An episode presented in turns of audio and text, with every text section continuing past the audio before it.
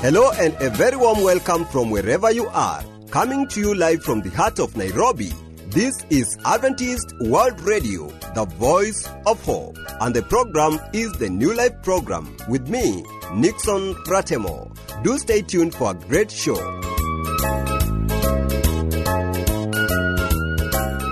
Thank you for listening. Today on the Family Life segment, Lydia Chieng joins us to tell us more on Yelling Shuts Down Reason. Thereafter, Ian Muse will be coming on on the Bible segment. But before we do that, let's first get the song God is Happy. Sit tight and enjoy. God is happy, so happy happy home.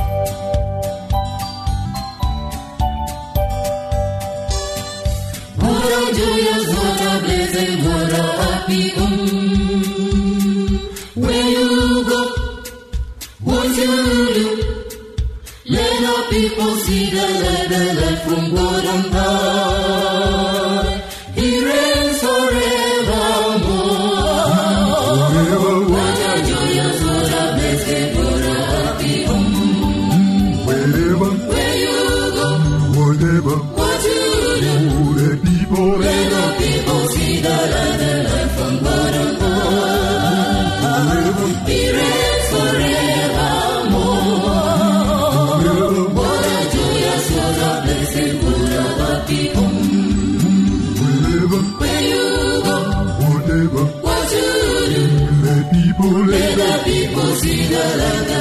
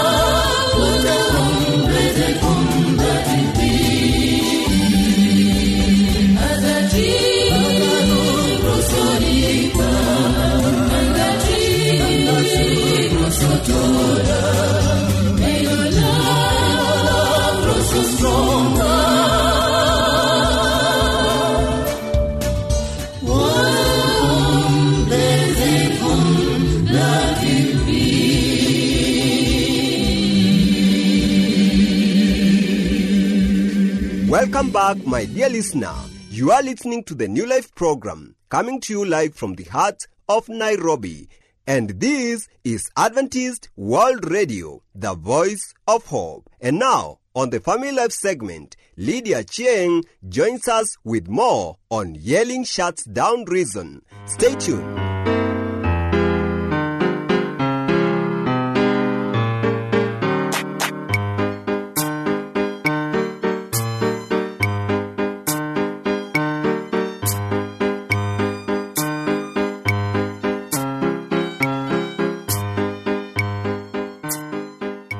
Hello, dear listener.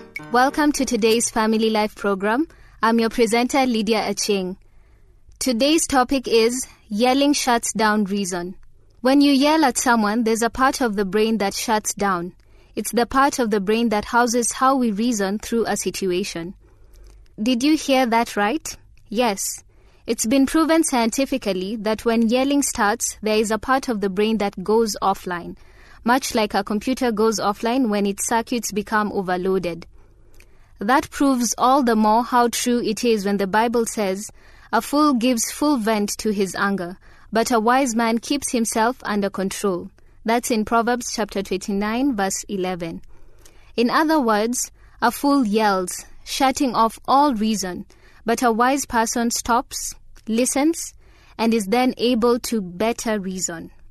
Dr. Dan Siegel, who is an associate clinical professor of psychiatry at the UCLA School of Medicine and author of the book The Mindful Brain, talked about this on a Dr. Phil television program. He told Dr. Phil McGraw that there is a part of the brain called the prefrontal cortex that allows us to think and pause before we act. It's what makes us human. It lets us think and plan and actually look at other people and think about what's going on inside of them. It houses our reasoning centers. Dr. Siegel then points to a diagram of the brain and says, This is where the more animalistic brain is centered. In general, our higher human brain controls that. But if we get really upset, if these emotional centers are getting active, it will literally shut that off and this won't be functioning. What do you think life would be like if we tried to talk to each other just from an animal brain? Dr. Phil added, When you start yelling, these other centers become pervasive. They grow and take control, and so all reasoning stops. Now it's animalistic attack, fight, flight, survive, and that's not a problem solving mode. Dr. Phil then addresses Dr. Siegel. You talk in your book about the fact that if you're going to live consistent with the principles of the mindful brain, you've got to stop reacting and start reflecting and looking for something called attunement. Dr. Siegel explains that when a person stops before he or she acts or speaks, it gives them the opportunity to reflect and then better tune into what the other person is trying to communicate. In essence, what this means is that when you're being yelled at, the reasoning stops and the more animalistic part of the brain takes over, along with fear and frustration, and you react rather than think things through in a rational way. I'm reminded of a proverb that speaks of this concept, which says, There is a way that seems right to a man, but in the end it leads to death. We may think that when we yell, we're getting our point across in a stronger way. Yelling may make sense to us and may seem to be the only way that will get our spouse to grab onto the gravity of what we're saying. But in the end, it really leads to death of the conversation going in a productive direction and can eventually lead to the death of the relationship if contempt enters in. It shuts down reason and ushers in chaos and frustration in the other spouse to try to defend rather than listen.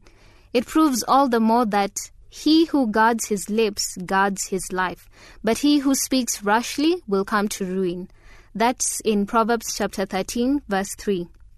We may rationalize that this is the only way I can get them to listen to me when I yell.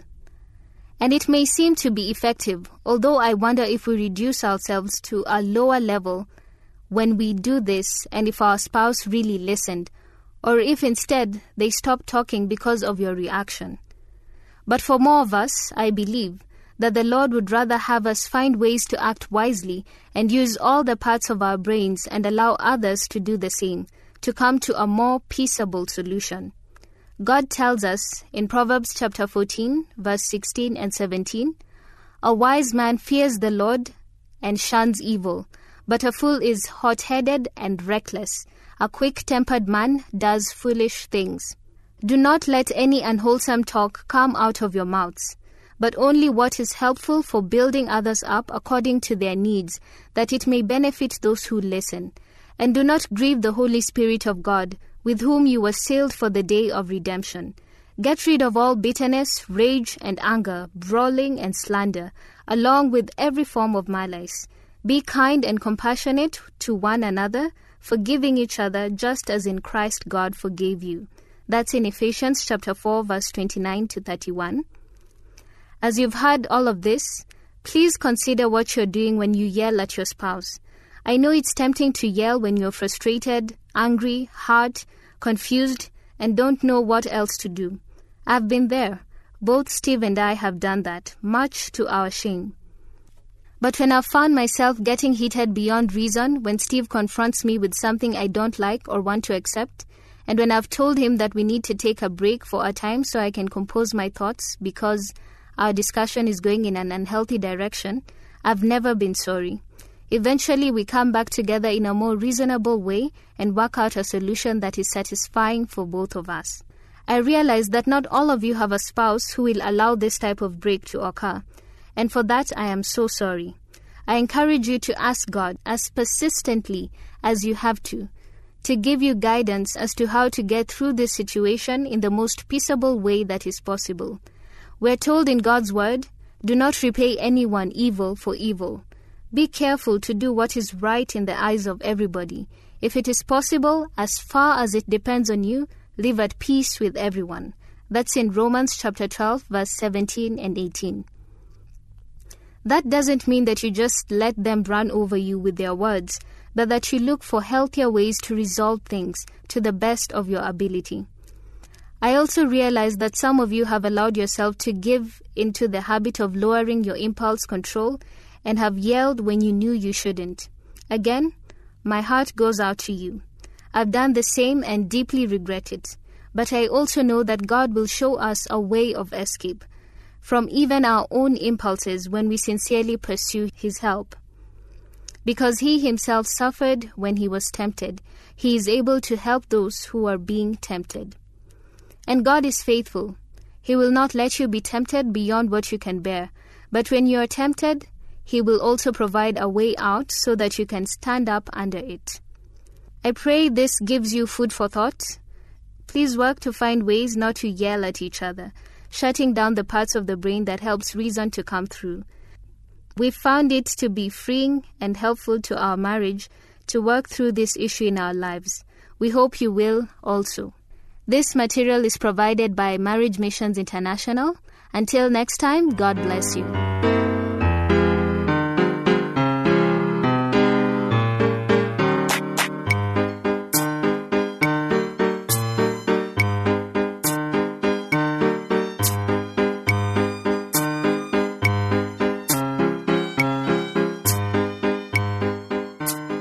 For those of you who are just joining us, this is the New Life program with me, Nixon Ratemo, coming to you live from the heart of Nairobi. This is Adventist World Radio, the voice of hope. If you wish to drop us your views, comments, or questions about the show, you can do so through writing to the producer, Adventist World Radio, PO Box 42276, code 00 100 Nairobi, Kenya, or email us at awrnairobi at eku.adventist.org. siri zangu zote wazijua njia zangu zote zimachori nikufiche jambo gani bwana wangu? Uniongoze. Nikufiche jambo gani bwana wangu? Uniongoze zote wazijua njia zangu zote zimachoni, ni kuficha jambo gani bwana wangu? Uniongoze nikufiche jambo gani bwana wangu? Uniongoze siri zangu zote wazijua njia zangu zote zimachoni nikufiche jambo gani bwana wangu uniongoze nikufiche jambo gani bwana wangu uniongoze ujua hesabu ya nywele za kichwa changu ukiwa kando yangu safari yangu salama. Ujua hesabu kichwa changu ukiwa kando yangu safari yangu salama My dear listener, thank you for staying tuned. Right about now, Ian Musa joins us for the Bible segment. We'll be talking about resist temptations. Be blessed.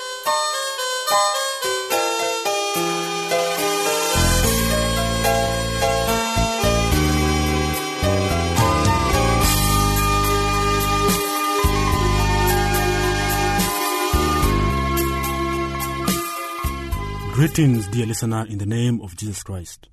Today we are talking about how to resist temptations. I am your presenter, Ian Muse. Welcome. You have not yet resisted unto blood, striving against sin, and you have forgotten the exhortation which speaks to you as to sons. My son, despise not the chastening of the Lord, nor faint when you are rebuked by him. For whom the Lord loves, he chastens, and he scourges every son whom he receives. Hebrews chapter 12, verse 4 to 6, New King James Version. Temptation is enticement to sin, and this does not proceed from God, but from Satan and from the evil of our own hearts. God cannot be tempted with evil, and he himself tempteth no man. James chapter 1, verse 13, Revised Version. Satan seeks to bring us into temptation that the evil of our characters may be revealed before men and angels, that he may claim as his own. Many are not doing the greatest amount of good because they exercise their intellect in one direction and neglect to give careful attention to those things for which they think they are not adapted.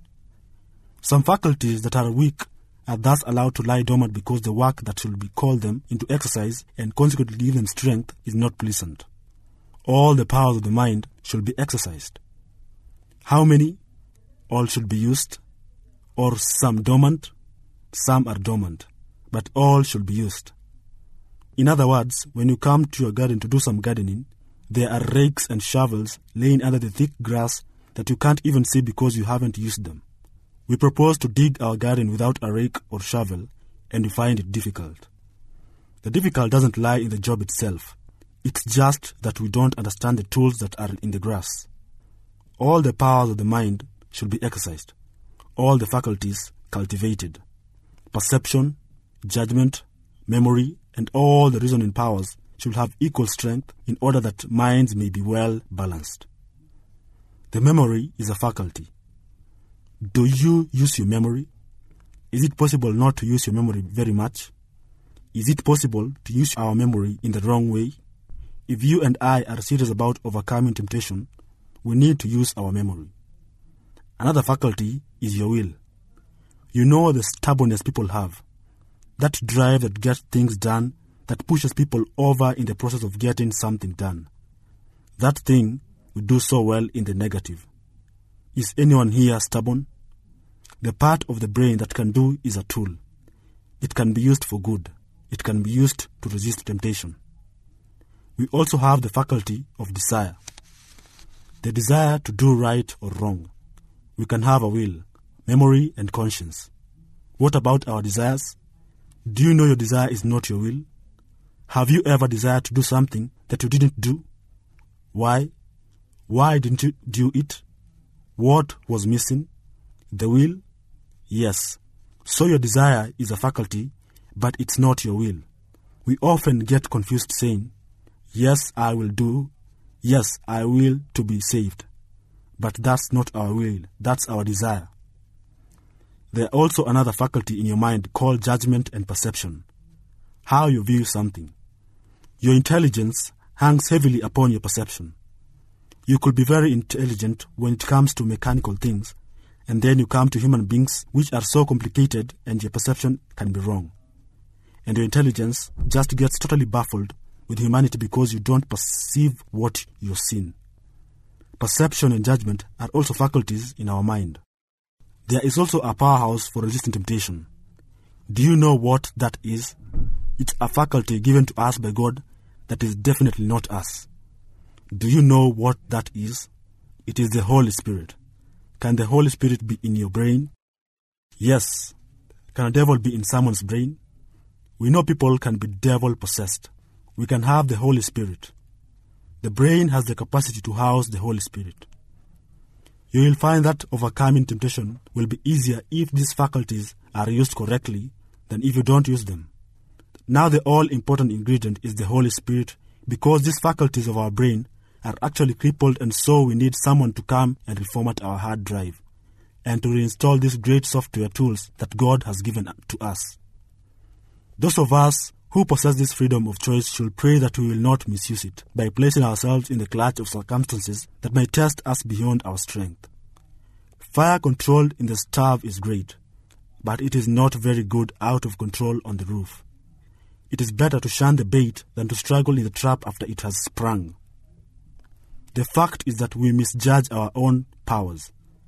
We don't understand our own strengths and weaknesses. For this reason, no one is justified in deliberately seeking for a testing situation. We have no promise of deliverance under those circumstances. The Bible says, The Lord knoweth how to deliver the godly out of temptation. 2 Peter chapter 2 verse 9. Again, God promises, Because thou hast kept the word of my patience, I also will keep thee from the hour of temptation. Revelation chapter 3 verse 10. He is the only one who is qualified to arrange the circumstances of our tests. He will permit to develop around us only that which he sees we are in need of and have the strength to endure. Every one of us has particularly vulnerable points of weaknesses in character. It is also sadly true that there are special moments of time in which we are most liable to be overcome by the enemy. Satan is well acquainted with that very moment when our resistance will be the lowest, and he also understands our individual weakness. We can be sure of one thing his strongest attack against us will come in our weakest moment and at the weakest point in our character. With such an enemy, we can never feel secure in our own strength. We are only as strong as we are in the weakest moment of our life. Our character is only as strong as its weakest link. These facts forever preclude the possibility that we can deliberately and safely expose ourselves to tests in order to build character. Temptation always begins in the mind. Every sin has its origin in the thoughts long before it appears as an act of the body. Jesus said, For from within, out of the heart of men, proceed evil thoughts, adulteries, fornications, murders, thefts, covetousness, wickedness, deceit, lasciviousness, and evil eye, blasphemy, pride, foolishness. Mark chapter 7, verse 21 to 22. Almost every category of evil is included in this long list of sins which come forth from the heart. Paul described lust as fulfilling the desires of the flesh and of the mind. Ephesians chapter 2 verse 3.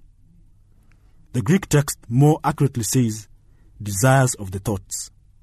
It is very important to understand that desire in itself is not wrong.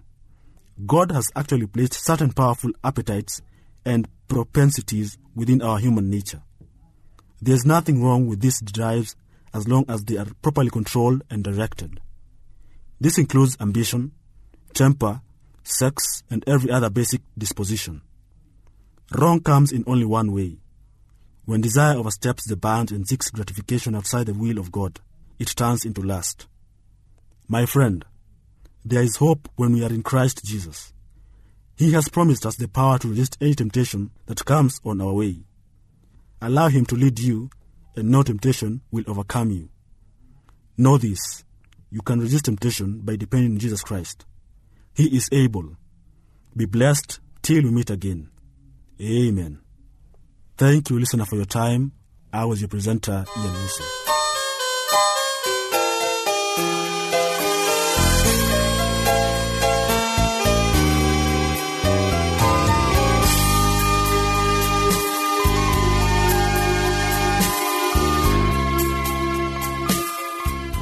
Thank you so much for staying tuned throughout the show. It is always a pleasure to have you with us. Please don't forget to send us your views, suggestions, or even ask questions about the show by writing to the producer, Adventist World Radio, PO Box 42276, code 00100, Nairobi, Kenya. You can also email us at awrnairobi at eku.adventist.org. Remember, this is Adventist World Radio, the voice of hope. Until we meet later, right here, I've been your host, Nixon Ratemo. Stay blessed.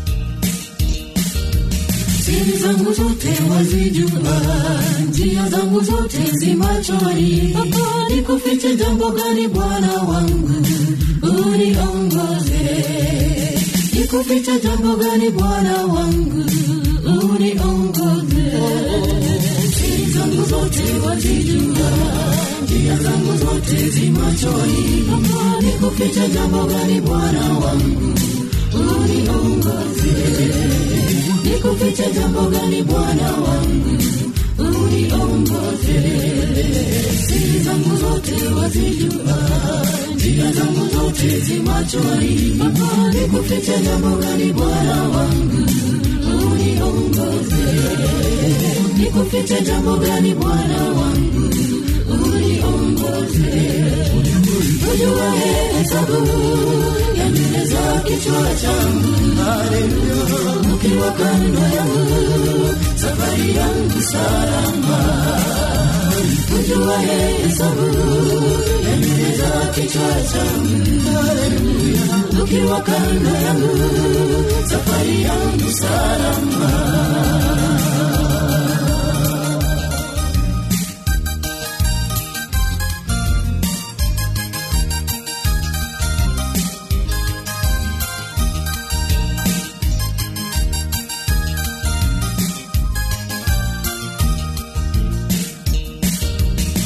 Siku zetu hapa duniani. Ni fupi tena za matatizo. Mengi shetani ametufunika macho. Siku za isha. Shetani ametufunika macho. Siku za isha. Siku zetu hapa duniani ni fupi tena za matatizo shetani ametufunika macho. Siku za isha shetani ametufunika macho. Siku za isha siku zetu hapa duniani. Ni fupi tena matatizo shetani ametufunika macho shetani ametufunika macho. Siku za ujue hesabu ya kichwa changu. Ukiwa kando yangu safari yangu salama. Ujue hesabu ya kichwa changu. Ukiwa kando yangu safari yangu salama ujue hesabu ya nywele za kichwa changu. Ukiwa kando yangu safari yangu salama. Ujue hesabu ya ujue za kichwa changu